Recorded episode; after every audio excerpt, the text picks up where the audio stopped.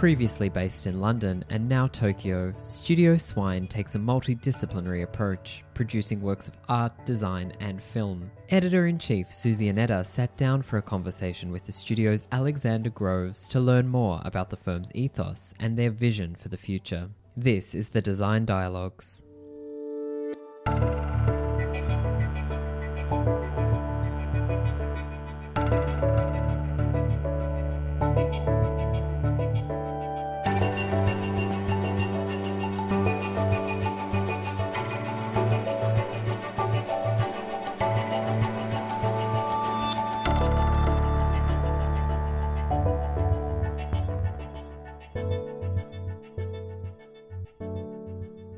Thank you so much for joining me on the Oh, podcast. thank you for having me. It's a pleasure.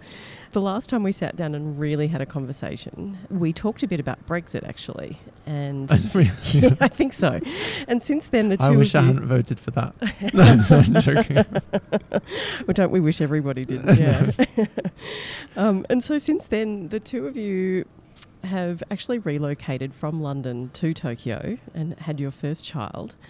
And I'm, I wanted to talk a little bit about that and maybe see how you think perhaps both or either of those events have changed your perspective on the world and perhaps your work and whether it's changed how you're working. Yeah, I mean, I can't. Oh, we've changed how uh, like our work hugely, and uh, I guess it would be a contributing factor. Um, but it's not necessarily. It'd be hard to pin down, you know, all the reasons it's changed. And so much has gone on outside our own lives, obviously, as well. You know, the world's changed quite a lot.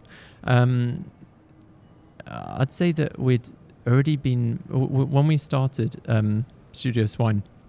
Very much we're doing these self-initiated projects where we're traveling and um, kind of immersing ourselves in a place for say six months or nine months or whatever it was um, to do these projects and i'd say that has that's very much changed not just because of the pandemic but the nature of our work. Um, before we were very interested in kind of tracing where ma- certain materials came from and kind of pulling on that thread and seeing that where that would lead us and that led us to you know live in sao paulo for something like 12 months and live in shanghai and um, various places.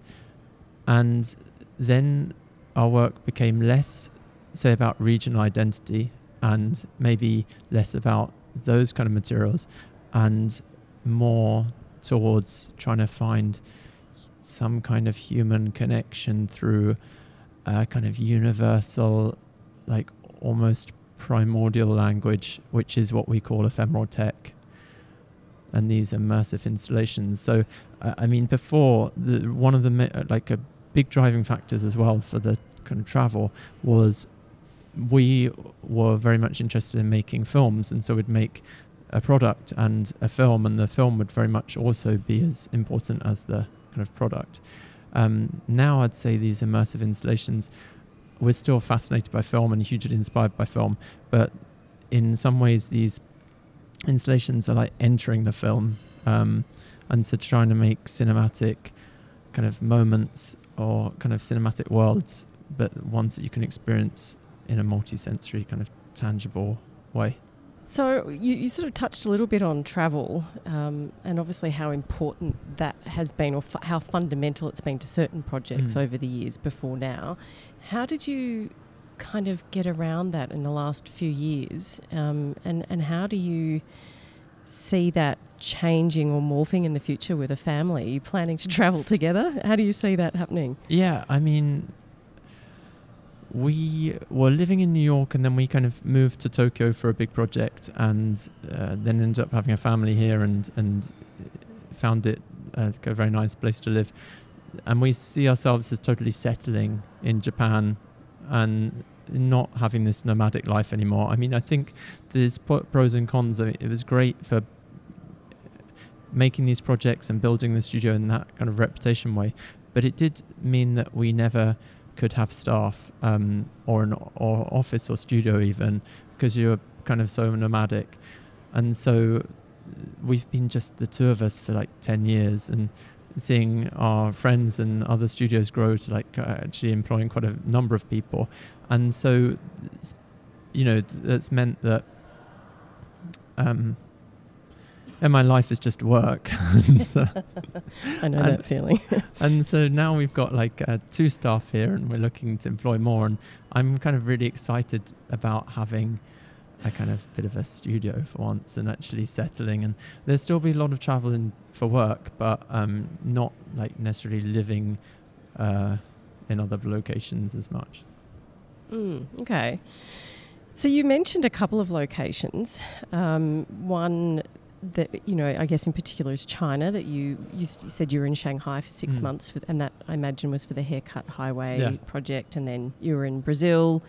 Um, was that Can City or Yeah. Fordlandia or Can both? City. Yeah. yeah and then uh, the Fordlandia project was just into the amazon for like uh, a couple of weeks it wasn't um, yeah Okay.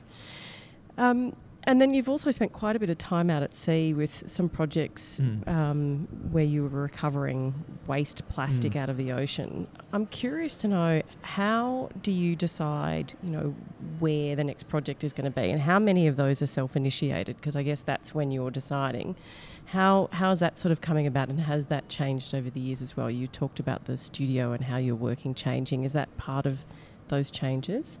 Yeah, all of those projects were self-initiated, um, and then obviously we needed to kind of bring on sponsors or find some ways to, you know, enable them. But they're all self-initiated, and uh, I, we just followed our curiosity and kind of becoming interested in, you know, human hair.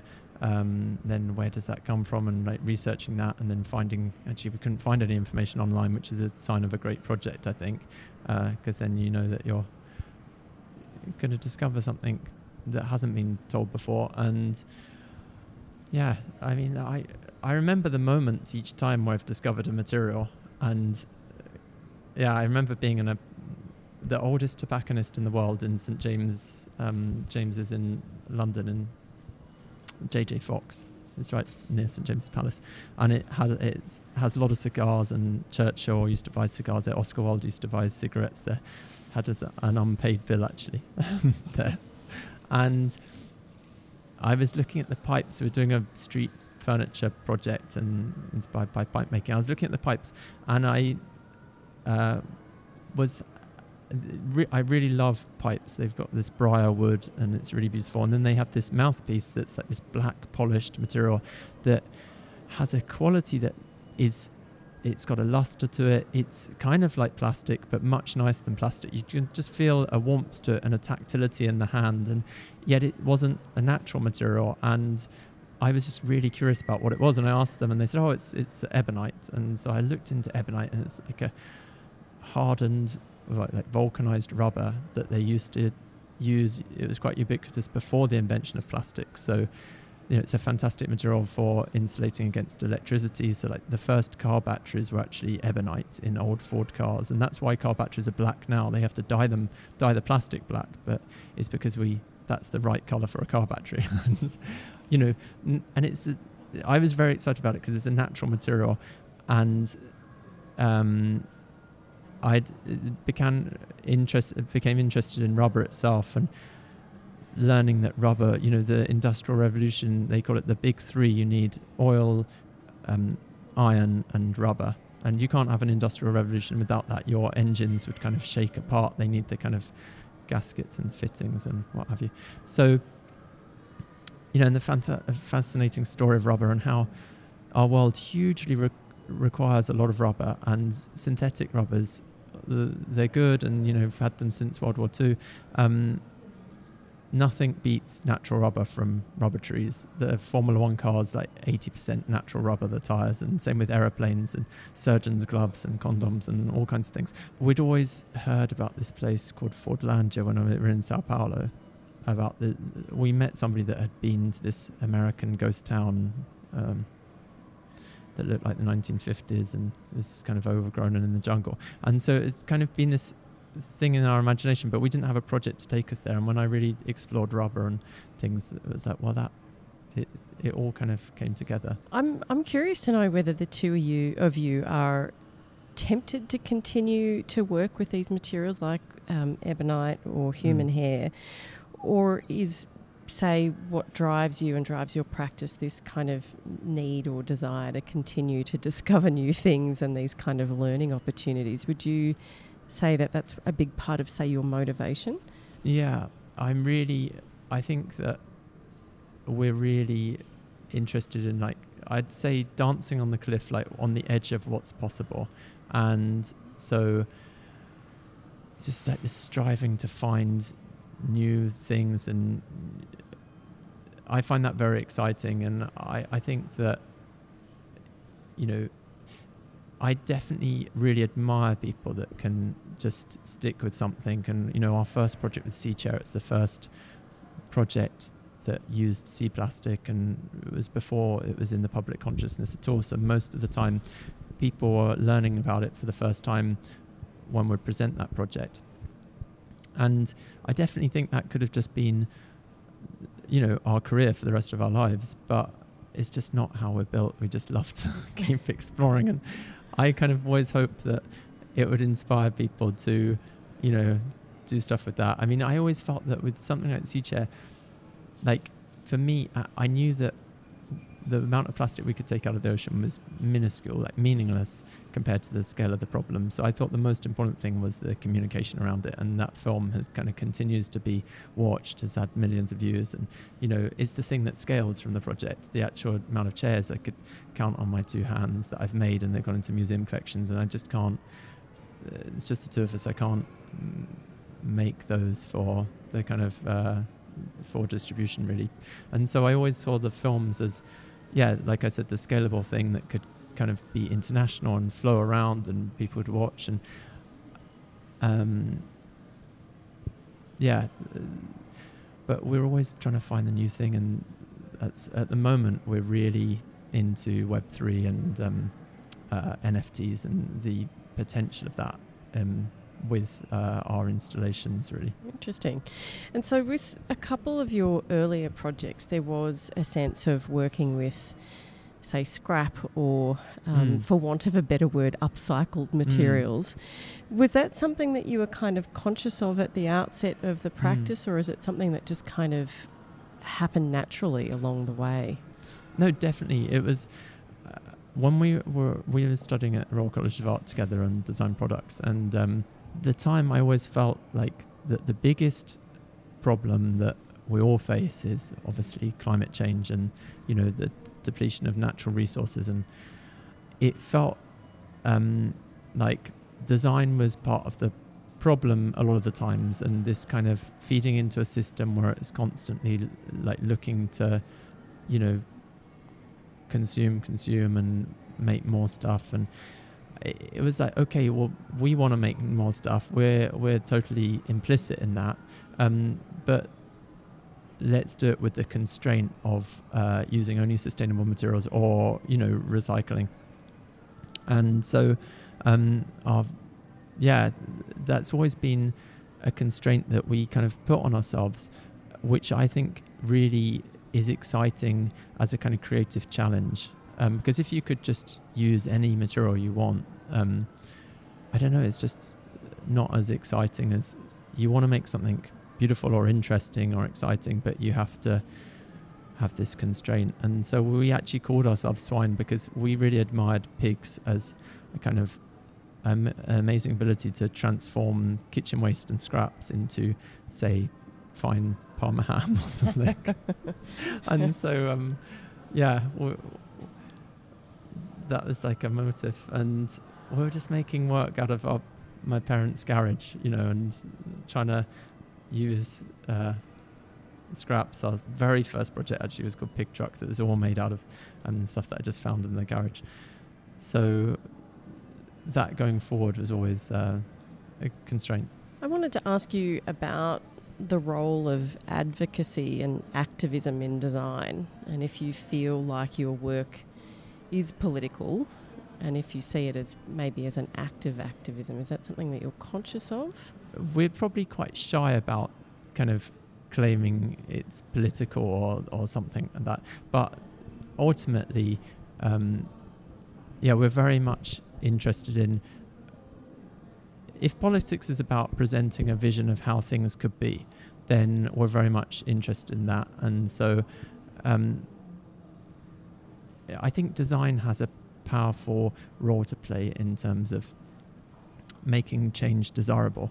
And when we were at RCA, you know, sustainable sustainability and sustainable design, it was all kind of like a subgenre and it was something that was seen as very worthy and um, you know okay well let's forget about aesthetics because it's got this worthiness of having this sustainability and we always didn't agree with that and thought no first of all sustainability should be like a prerequisite to what makes good design. Um, it should just be like not a genre but like a, a foundation that you wouldn't just like you wouldn't go about making everything out of gold because economically it's uh, you know not going to work. You shouldn't kind of go about making things out of toxic materials either. And because environmentally it wouldn't work. So that was for us something that we didn't want to be seen as sustainable design we just wanted that to be a kind of starting point. and i think the culture's changed now that that is the case um, and then also we didn't want to kind of use it as an excuse to make ugly things and make like Weetabix looking furniture or something. so we always felt that desire is the greatest agent of change. And, you know, that you could say all you want that you should be eating this because it's better for the environment. You should be wearing this because it's better for the environment. But unless you make it attractive, it's not really going to drive change and so we were really interested in that. And I'd say it's not to say that our designs were particularly attractive. Like Sea Chair, I wouldn't say is like uh, particularly like aesthetic, aesthetically beautiful. But the film is something that I was very uh, proud of because you know we worked with a fantastic filmmaker, Juriaan Booij, and it went on to win like Cannes kind of Golden Lion and everything. Um, and all the documentaries that I was watching about sea plastic, I was interested in the subject, but I couldn't. I found it really hard. I had to make myself watch those documentaries because they were just really depressing at the end of the day. And I thought, let's make something really beautiful that's kind of poetic and beautiful and would engage people before they even realize they're watching something about sustainability. Um, so, yeah, I'd say that's. Yeah, I kind of want to pick up on two things from what you just said there. I, I often feel like in the world of design that that, that beauty or aesthetics are kind of shunned in a way that it's sort of mm. put into second or third place. Mm. Um, and I often really wonder why it's not kind of accepted as something that is important. So it's interesting that you've just sort of talked about that as you know maybe as desire. Is that how you see it? Yeah, I think I, I'm really interested in desire. Actually, I think that's what got me into design. Is that I'd look at like photos of Palm Springs by Julius Shulman, and I'd kind of get this feeling of yearning desire. And it's they're creating this world, and I find that a very um, yeah powerful thing. And if you can use it to kind of create positive change, then that's really, as a designer, like one of the best things you could do. I think. Um, and I think the pendulum swing has massively changed on that. Actually, I think that when I was at college, so graduating in like 2011, I think that form was seen as something that was a dated thing. That designers that just kind of presented these like spectacular forms, that was kind of old hat, and and it's more about process and more about materials and more about narrative and all of these things. And it's not what you see; it's what you kind of know. And I think there's a huge value to that. Um, but I'd say that's swung back now with Instagram. That designers that are just making these beautiful, uh, beautiful objects and beautiful interiors can get these huge followings um, from that kind of yearning desire and that aspiration. Um, and so a platform like Instagram has, because it's, it's before, you know, it's curated by museums and by press, and now uh, it's kind of more curated by what resonates with people through those kind of platforms. I'd say so. I'd say there's now a return to um, aesthetics, um, but you know, in a different way, maybe not. Uh, um, yeah. Okay. And I wanted to sort of ask you about responsibility because when you sort of described your early project, the two of you working out of your parents' garage and Mm. you know using scrap materials, and sort of setting these constraints for yourselves. I wonder if you feel that you have a sense of responsibility as designers to maybe reducing your footprint or you Mm. know being more kind of ecologically conscious and if that responsibility only lies with designers or if it's also manufacturing i'm sure it's you know the whole system but i wonder if you could sort of talk a little bit about that in terms of responsibility, I, I feel like not as a designer, but just as a, you know, person. Um, and I and I feel like sometimes too much emphasis is put on design as the um, thing that could make the difference or the thing that could solve the problems. And I really don't think that's the case. I just think it's the, the problems that we face are so vast and complex and multifaceted and global that the res- the solutions need to equally be multifaceted and global and, and vast. And I, I think that design on its own can be a pretty ineffective blunt tool. I see so many graduate projects with you know wonderful like materials and solutions that are sustainable, um, but without any without the right kind of environment for them to actually become a reality, um, that's they're just endless, you know, um, proposals that will never really effectively change anything. And so I really believe when it comes to something like plastic pollution, for example, what plastics are just too cheap. That the sustainable alternatives can't compete. That they need the cost of cleanup to be somehow incorporated into the cost of uh, production, and you know, it needs that needs regulations that comes from politics that needs um, kind of economic change like m- maybe they aren't subsidized so much you know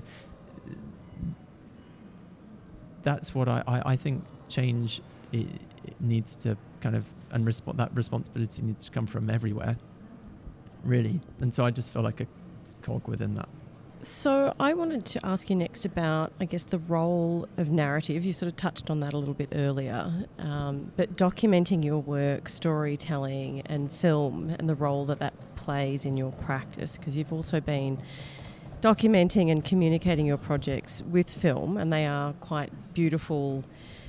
Um, and very kind of important as tools of communication in their own right, aside from the actual projects. And I wondered if you could talk a little bit about that. Like, was when that decision was made to kind of document and film the projects, uh, and maybe what other ambitions you might have, you know, in the filmmaking realm. Yeah. Um, so I mean, I we're huge admirers of Eames, and I still think they make the best designed films that have you know uh, ever been made. The idea that they're ten by ten and the um, shown in primary schools in America, I just think is just mind blowingly brilliant. And um, so I'd say that really having cinematic ambitions within film. Uh, I, I mean, I love the process of making a film. Right from the beginning of a project, I'd start storyboarding the film and working on the production and the locations and the storytelling and all of that. I find that hugely exciting.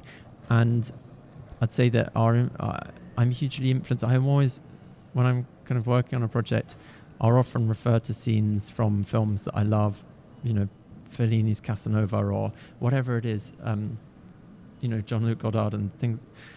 So I'd say that um, that's a kind of major source of inspiration as well.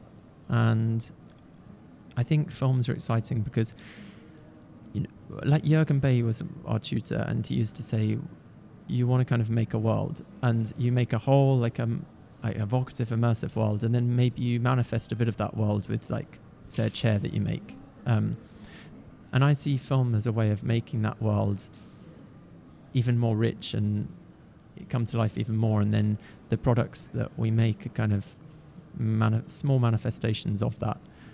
And um, I'd say that with film, I mean, we would we went on a succession of making like films, uh, Sea Chair, Can City, Gyrecraft, um, Hair Highway, of course, and then uh, they'd go to like National Geographic and other places, and then we really the zenith of that kind of uh, work for us was Ford Fordlandia, and we spent like 10 days filming in the Amazon, probably 10 days filming in different locations um, back in UK, making that work and stuff. And we never released it. It's all like still in, uh, yeah, rushes. And it was just, it got so big and so complex. And um, we need like to kind of have another funding round to kind of complete it, I think. Uh, but it, the story's got kind of more and more complex and layered, and it kind of, yeah. uh, f- So for the time being, we're not we're not making those kind of narrative films so much anymore. The films that we make are kind of dropping straight into our installations, like New Spring and um, Infinity Blue, and all these kind of films, um, and trying to, yeah, uh, make these kind of slightly surreal worlds. Okay. Have you worked with the same production team on each of the films? We have worked with, we generally work with Juriaan Booij and Peter Kalechi, um, uh, you know, separately, both great directors. And then, yeah, shooting in various locations and things. So I'd say that's like one of the most consistent things throughout our practice is uh, who we've worked with filmmaking wise. Because, uh, you know, in terms of production, the materials and the places we've made it have all been so different that um, we kind of always have to find people for that. Mm. Do you ever foresee a time where you're producing films that are independent from any projects? Is that something that you've considered?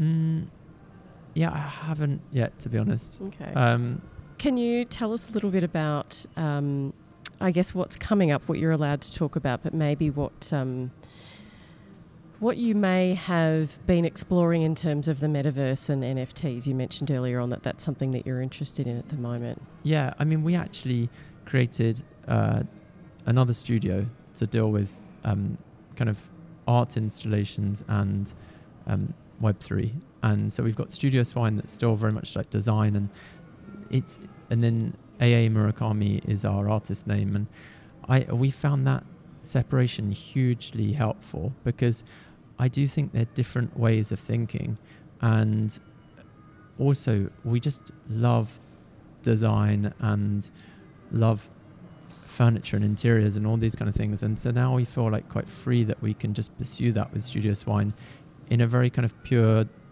almost traditional way. And with AA Murakami, we can explore these like immersive installations and the whole new world of Web3 and all of that. And so with Studio Swine, what's coming up is we're actually building a house um, in Hayama, like it's about an hour outside of Tokyo. And so it's going to be a big project for us in terms of it's our own house and studio and you know doing the interior and everything and really designing the we call it like the art of living really um, and then with AA Murakami they're what we call ephemeral tech with these immersive installations where the interface of the technology is not screens but actually tangible multisensory ephemeral matter or phenomenon like foggy bubbles and fog rings and scent and plasma and all these kind of things. And we're very much interested in connecting that to the blockchain. So these things would be on chain, off screen, and part of something we're building called the metaverse, which is not a metaverse, not a virtual world, but a real world, um, a real physical world you can enter and you know interact with. But it's based on chain, and um, yeah, that's that's our kind of big project in that regard. Okay, it sounds exciting. I have no idea what you just said. I'm so not good with the tech stuff, but that sounds interesting though.